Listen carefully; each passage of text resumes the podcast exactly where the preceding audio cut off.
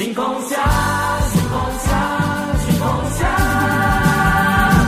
星空下，一盏半明不暗的火，只是我想起过去庸庸碌碌的我，夜空里一抹人心划过天际，是我的眼神霎时之间充满活力，当我把大海。我把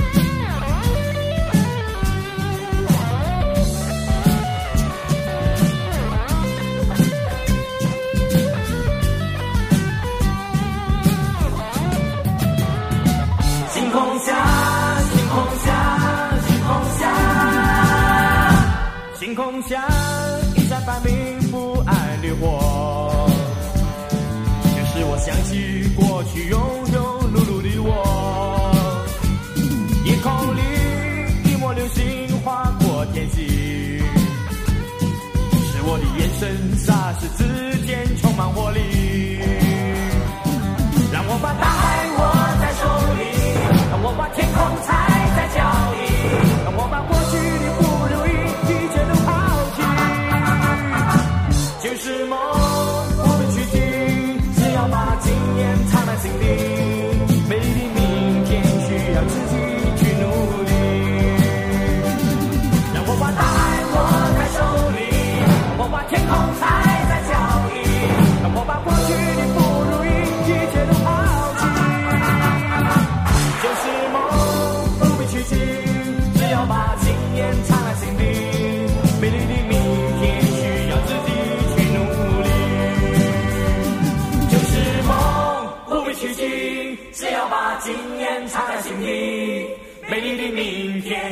需要自己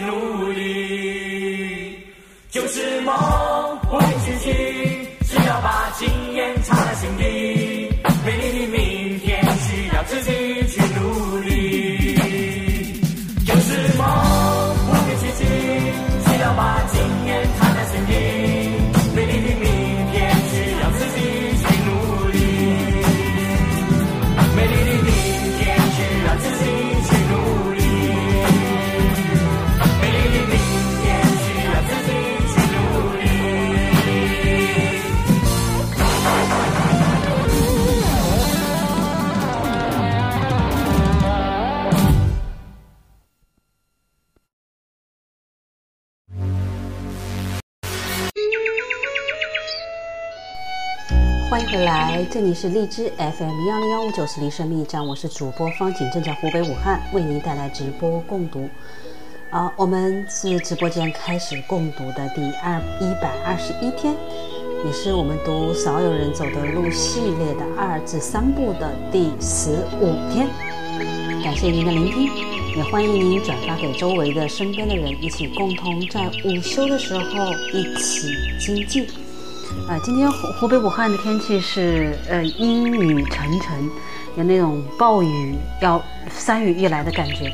昨天晚上也是下了一夜的暴雨，你会发觉，呃，生命中的不管是暴风雨，呃，不够美好的东西等等，其实是随时随地在在的。嗯，就像我们正在读的《少有人走的路》这样一样的，生命真的是苦难重重，同时也是人性复杂多变，对吗？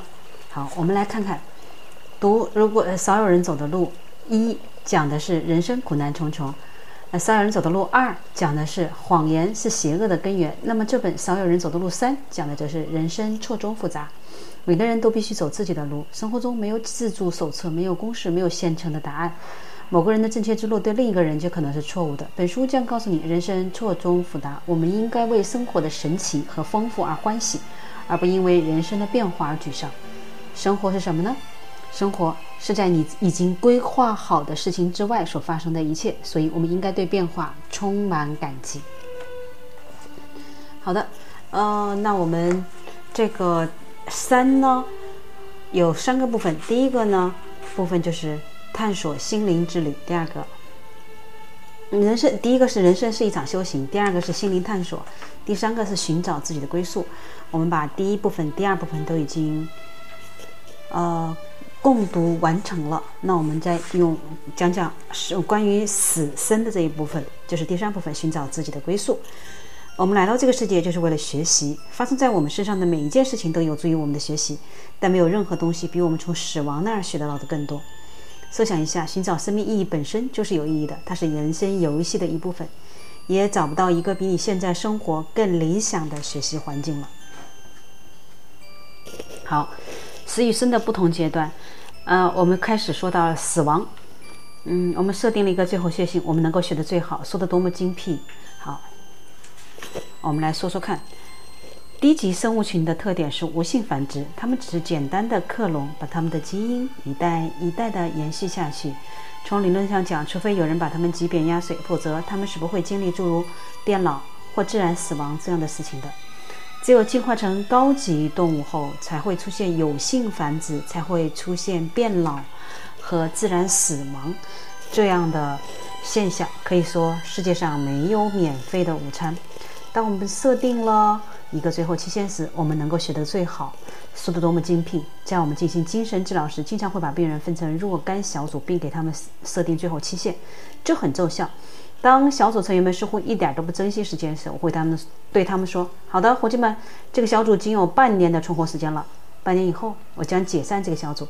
你们在这里只剩半年了。”令人吃惊的是，一旦你给他们设定了一个最后期限，那些整天无所事事的人们便会迅速地行动起来。看来 daylight 不是我们自己创造的，是人性本身有的。在单独治疗时设定最后期限也同样能够奏效。病人和医生之间良好关系的结束，有时也可以理解为某种形式的死亡。这一死亡期限给了病人一个倍加珍惜的机会，一个多数人可能从来没有得到的机会，进而推动他积极治疗。伊丽莎白·库伯勒发现，人在濒死时会经历一些特定阶段，他们的顺序是这样的：否认、愤怒、商讨、抑郁。接受，第一阶段否认，他们会说，化验室肯定把我的检查结果和其他人弄混了，他不可能是我，他不可能发生在我身上。但这种否认不会起太长时间的作用，于是便进入第二阶段愤怒。我们会对医生愤怒，对护士愤怒，对医院愤怒，对亲人愤怒，对上天愤怒。当愤怒没有起到作用时，他们便进入到第三个阶段，商讨或讨价还价。他们会说。没准我回到教堂开始重新祈祷，我的癌症就会消失掉；或者说，没准我改变一下，对我的孩子更好一些，我的生病就会好转。当这些也没有产生效果时，他们便开始注意到一切都完了，自己真的将要死去了。在这时，他们就会变得抑郁起来，进入第四个阶段。这时，如果他们能够不气馁地坚持下去，与抑郁进行抗争，那么他们就能走出抑郁，进入第五阶段，接受。这是一种了不起的心灵上的宁静，是天堂之光。坦然接受死亡的人心中都有一道光，他们仿佛已经死去，而在心灵和精神上又感觉复活了。他们看到的是一个美丽的世界。然而，要想达到这一境界并不容易，多数人都未能在这美丽的第五阶段里死去，而是在否认中死去，在愤怒中死去，在讨价还价中死去，在抑郁中死去。其原因是摆脱抑郁是如此痛苦和艰难，以至于当他们刚一触及这个问题时就退却、否认、愤怒、商讨阶段。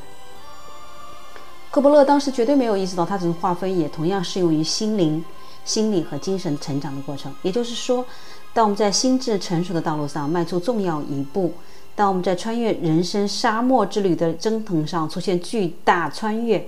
每当我们在自我改善的过程中取得重要进步，我们都经历了否认、愤怒、商讨、抑郁和接受的全过程。再说一遍哦，我们在心智成熟的道路上每迈出重要的一步，当我们在穿越人生沙漠之旅的征途上出现巨大跨越，每当我们在自我改善的过程中取得重要进展，我们都经历了否认、愤怒、商讨、抑郁和接受的全过程。比如，我的性格中还存在一个明显的缺点：我的朋友开始对我提出批评，我的第一反应是什么？我会对自己说：“他不过是今天早上心情不好，或者说他一定是在跟老婆生气，不是针对我来的。”这就是否认。如果他继续批评我，那么我可能会说：“谁给你权利来干涉我的事儿？你不知道我的境遇，你为什么不去管好你自己的那该死的事儿？”我很可能会对他们这么说，这就是愤怒。但如果他真的爱护我，就会继续批评我，然后我就开始想：“哦，我忘了，我最近没有夸夸他的工作是多出色了。”我于是走过去拍拍他的肩，使劲地对他笑，希望这样会使他闭上嘴巴。这就是商讨。但如果他真的是发自内心的爱护我，就会继续批评我。这时，我或许会想，他说的对吗？伟大的斯科特派克可能会有什么错？要是我的回答是肯定的，那么就会抑郁。但是如果我能够继续这样想下去，承认自己真的有什么东西做错了，并且开始想知道自己错在哪儿，如果我能够仔细的思考它、分析它、找出它、辨别它，然后我就能够着手改掉它，并净化我自己。完成这一系列走出抑郁的努力之后，我将成为一个新人，一个复活了的人，一个更好的人。好的，嗯，读这一段很有感悟哦，就愤怒。我发现我周围愤怒的人挺多的，然后我自己也是讨好的状况，但是我真的没有相当大的勇气继续批评，因为我没办法看到一个人走入抑郁和最终达到重生，这也是我需要精进的地方。好，我们继续看看关于死亡这个话题，可能没有新意。在《少有人走的路：心智成熟的旅程》一书，我援引大约两千年前古罗马这著名哲学家塞内加说的话：在一个人的一生中，你必须不断的学习如何去生存，而使你更惊奇的是，在整个生命中，一个人还必须学习死亡。把学习如何去生存和学习死亡相提并论。为了学习如何生存，我们必须要与死亡达成协议，因为死亡。会提醒我们存在的有限性，这样我们就能意识到我们时间的短处，以便充分的利用我们的时间。在卡洛斯·卡洛塔尼亚的书里，唐望这位墨西哥的老印第安巫师把死亡放在了同盟者的位置。按照唐纳的说法，同盟者是一个可怕的力量。在他们这制服之前，你不得不与之搏斗。死亡就是这样一个同盟者，我们必须与他搏斗，与死亡的神秘性进行斗争，直到我能够充分的制服他，像唐望做的那样，把它放在我的左肩上，让他坐在那儿。我们能够不断的一复，日复一日的从他智慧的忠告里获益。同盟者意味着朋友，但至少在西方文化里，我们是不习惯于把死亡看作是朋友的。在东方文化里，在印度教和佛教中，死亡据称我们比我们这儿受欢迎得多。这两种宗教都赞同生命轮回理论。的确，在轮回学说中，终极的目标是奖赏，目标和奖赏就是死亡。根据这一理论，我们始终在循环往复、再生、死亡、再生，直到明白我究竟要去学习什么。从那时起，并且只能从那时起，我们才能够免受生死轮回的惩罚。并最终永久死去。不管你赞同还是反对，你都应该注意到，在轮回学说中，生命的目的也是学习。实际上，没有证据表明印度教徒或佛教徒对死亡的恐惧比我们其他人更少。害怕死亡是很正常的，死亡是进入未知，而对于进入未知世界感到某种程度的恐惧也是健康的表现。不健康的是试图忽视它。从我的无神论朋友那儿，我经常听到批评之一是：宗教是当老年人面对生命和死亡恐惧时给他们的一根拐杖。我认为他们说的对，一种成熟的宗教恰恰诞生于死亡神秘性的斗争中。同时，我也认为说宗教是一根拐杖又不完全正确，因为在承认和直面死亡的重要性方面，信仰宗教的人可能更勇敢一些。无神论者倾向于否认死亡的重要性，宣称。死亡不过就是心跳的停止，其实这是一种回避。他们不想走进死亡，不想进一步了解死亡表象下面的东西。我想提醒你，比起无神论，多数经常去教堂的人，实际上也没有更多同死亡进行斗争的兴趣。大多数人经常去教堂进行践行的肤浅的传承下来的那种宗教，就像二手的衣服一样，虽然会给他们带来一些温暖，但更多的是一种装饰。这就是上帝没有孙子孙女的谚语的起因。我们不可能通过父母同上帝建立联系，我们必须同上帝建立更直接的联系。我们不能让其他人、我们的上司、我们的父母代替我们同死亡进行斗争。纵观一生，人的心灵之旅某些特定的部分必须单独来完成，其中之一就是同死亡斗争。你不能让其他任何人来为你做这件事儿。所以，许多经常去教堂的人像回避瘟疫一样回避死亡问题。一些基督教教派甚至把耶稣从十字架上取下来。如果你问他们为什么这么做，他们回答说，以此表明定死于十字架后的复活。但是有时我不得不去想，他们或许是因为不想看到血淋淋的现实，不愿面对死亡的现实，因为这会让他们想起想到自己有一天也会死去。这个话题对于我们来说其实都有点新啊，那这样子啊，我们慢慢的走，不着急，呃，让我们的心静一静，好好的往前多走一点点，好吗？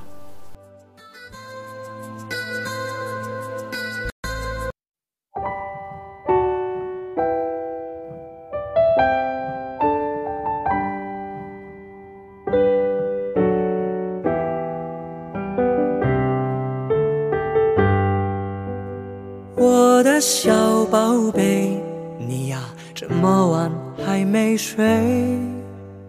我的小宝贝，我想给你一个堡垒，听听我推荐的民谣，说不定你心情会变好。这个捣蛋小宝贝，就让我抚摸着你入睡。想说的话，悄悄放在心上，只想看着你笑，只想在和你闹，要跟你合个照，想你更好，有烦恼我都知道，不开心笑一笑，这方法有点老，有我在好不好？我的小宝贝，你呀这么晚还没睡。我的小宝贝，我想给你一个堡垒，听听我推荐的民谣，说不定你心情会变好。这个捣蛋小宝贝，就让我抚摸着你入睡。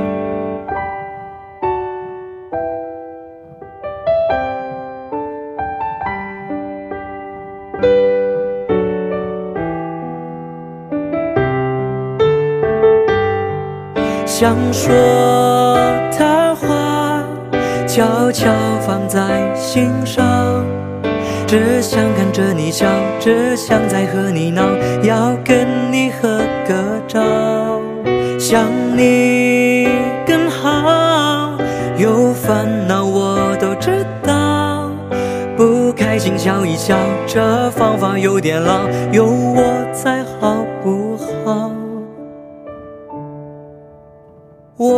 小宝贝，你呀这么晚还没睡。我的小宝贝，我想给你一个抱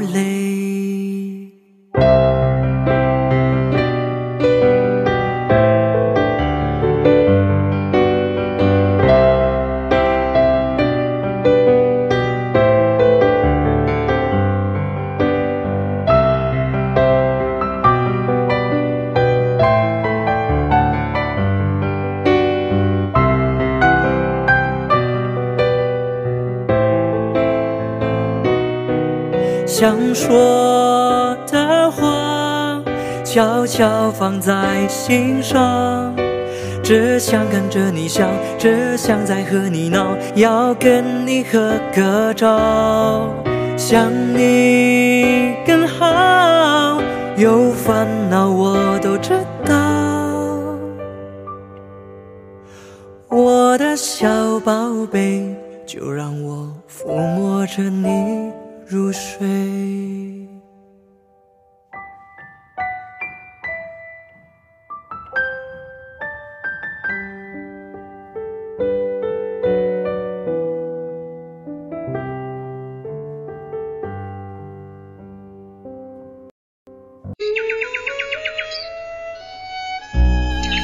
好，欢迎回来，这里是荔枝 FM 幺零幺五九四零生命站，我是主播方景，正在湖北武汉为您带来直播共读 M 斯科特派克所著《少有人走的路三：与心灵对话》。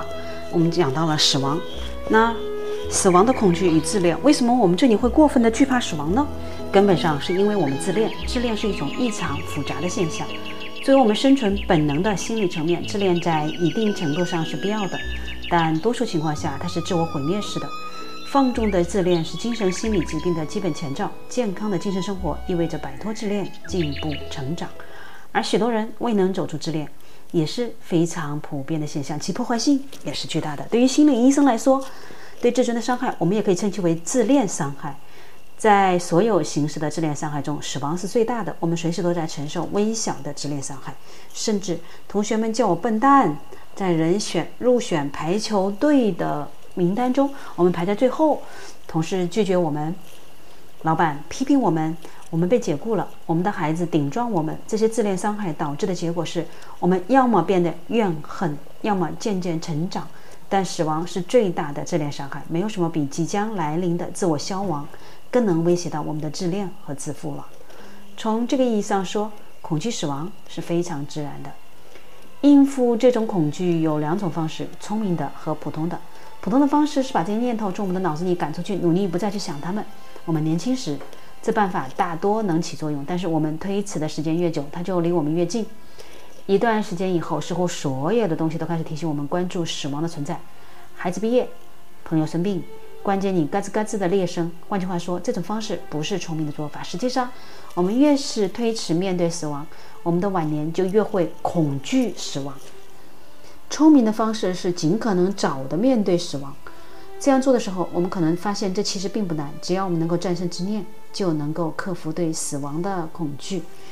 一个人如果能成功做到这一点，死亡就会成为一种重要的推动力，促进他的心灵成长、心智的成熟。他们会这样想：既然我肯定要死，那么为什么？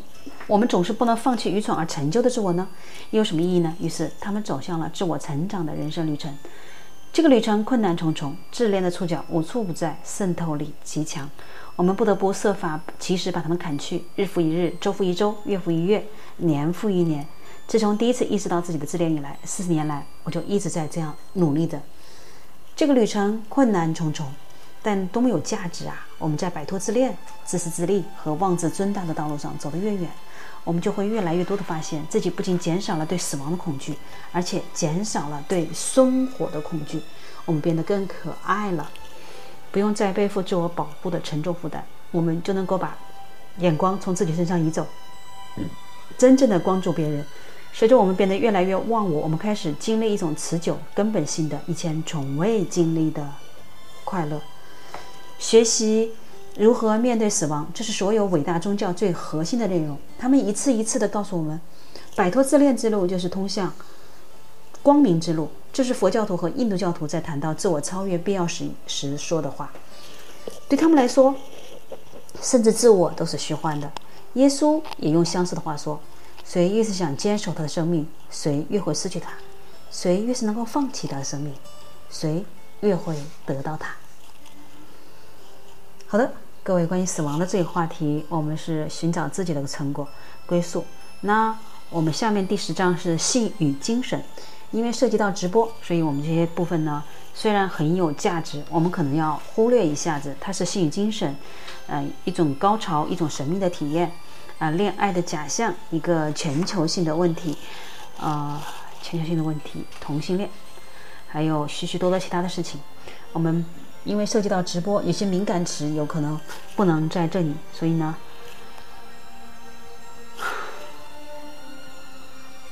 只能挑一两句告诉大家，然后我们就进入第十一章。嗯，在我的心理医生生涯中，曾遇到过两对老年夫妇，他们都互相深爱着对方，但他们每分每个人都分别向我坦言，他已失去了性方面的兴趣，对别人也没有同样的兴趣，但他们都继续保持着这种关系，因为认为对方需要。于是我们把夫妇俩叫到一起，在这个问题上摆到桌面，并建议他：你们都不想再有这个关系，为什么不停止呢？这让他们感到有些不可思议，因为此前他们从来就没有想过这个问题。啊，又由此联想到《传道书》中非常著名的一段话：任何事情都有其原因，苍天在上，该是什么就是什么，该开始时就开始，该停止时就停止。这是一种非常深邃的精神智慧。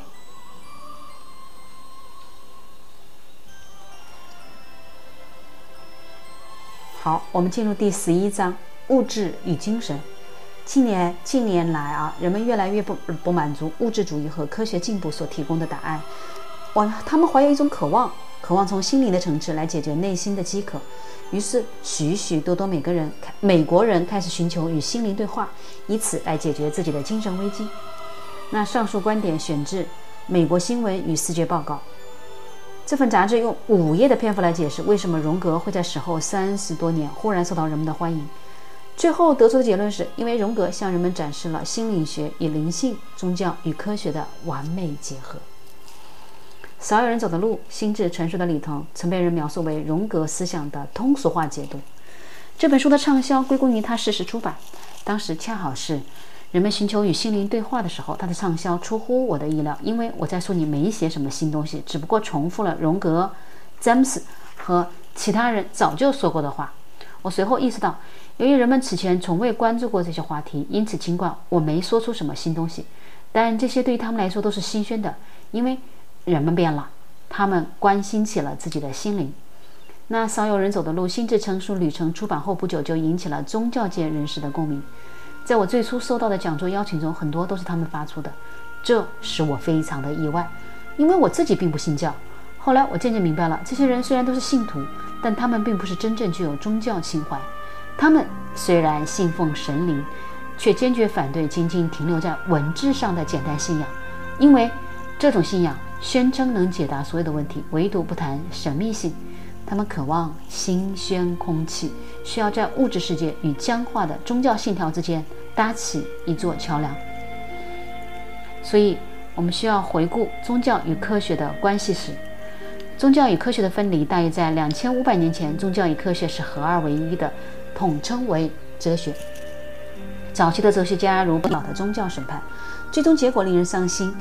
伽利略被迫放弃自己坚持的，余生都遭到了监禁。然而紧接着教会便开始自食其果。